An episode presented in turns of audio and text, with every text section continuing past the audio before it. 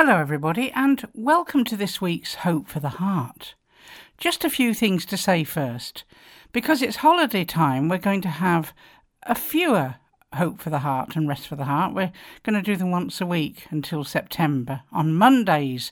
So look out for Hope for the Heart and Rest for the Heart on Mondays.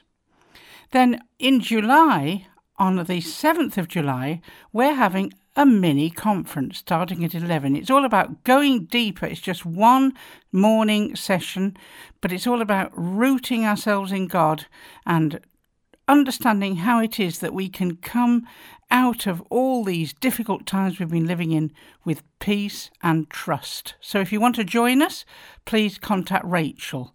Rachel at mbm-ministries.org and also in August, on the 6th of August, a Friday night at 7.30, look out and come along to a Summer Sizzler concert, an evening with Marilyn Baker.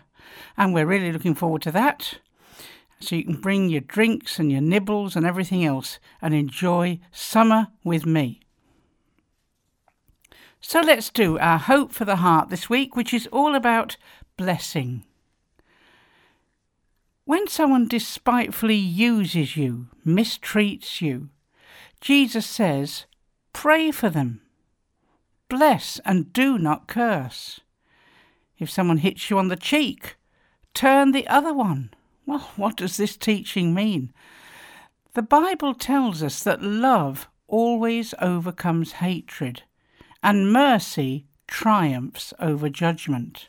And somehow, in the spiritual realm, as we bless, the enemy's power to hurt and to rob is blocked. God's Spirit finds a pathway to melt hard hearts. The oil of God's Spirit begins to soften and heal wounds. Now, this is not just theory or a nice dreamy idea. Love and forgiveness shatters the enemy's plans and throw demonic forces into confusion. The other day I was with some friends who are in themselves very peace loving, but trouble was brewing in relationships round about them. We talked and then we prayed to bless the people concerned, even the ones causing the trouble.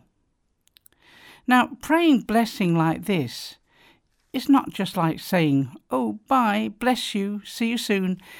It's blessing their lives with God's richest richness, if you like, with His help. You can pray for their families, their finances, their faith levels, their working environment, asking Him to bless all their relationships. But often, if they've hurt us, that's the last thing we want to do. In fact, we feel like giving them a piece of our minds, don't we? But Jesus himself gave us examples from his own life. When he was on the cross, he asked his Father, in that terrible situation, to forgive his persecutors, because he said they did not know or truly understand what they were doing. He offered the highest form of friendship and pardon to Judas, who betrayed him at the Last Supper, when he was giving the bread dipped in wine to him. You see, that is what you gave to someone you wanted to honour.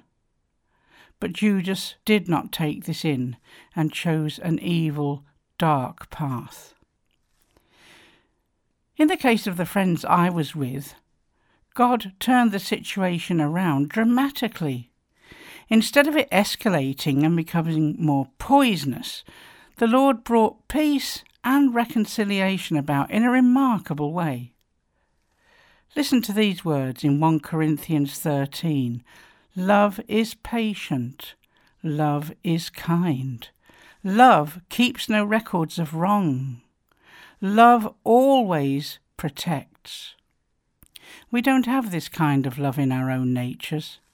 That quality of love can only come from God Himself and He wants to pour it into our hearts as we make ourselves available to be His instruments of peace and harmony.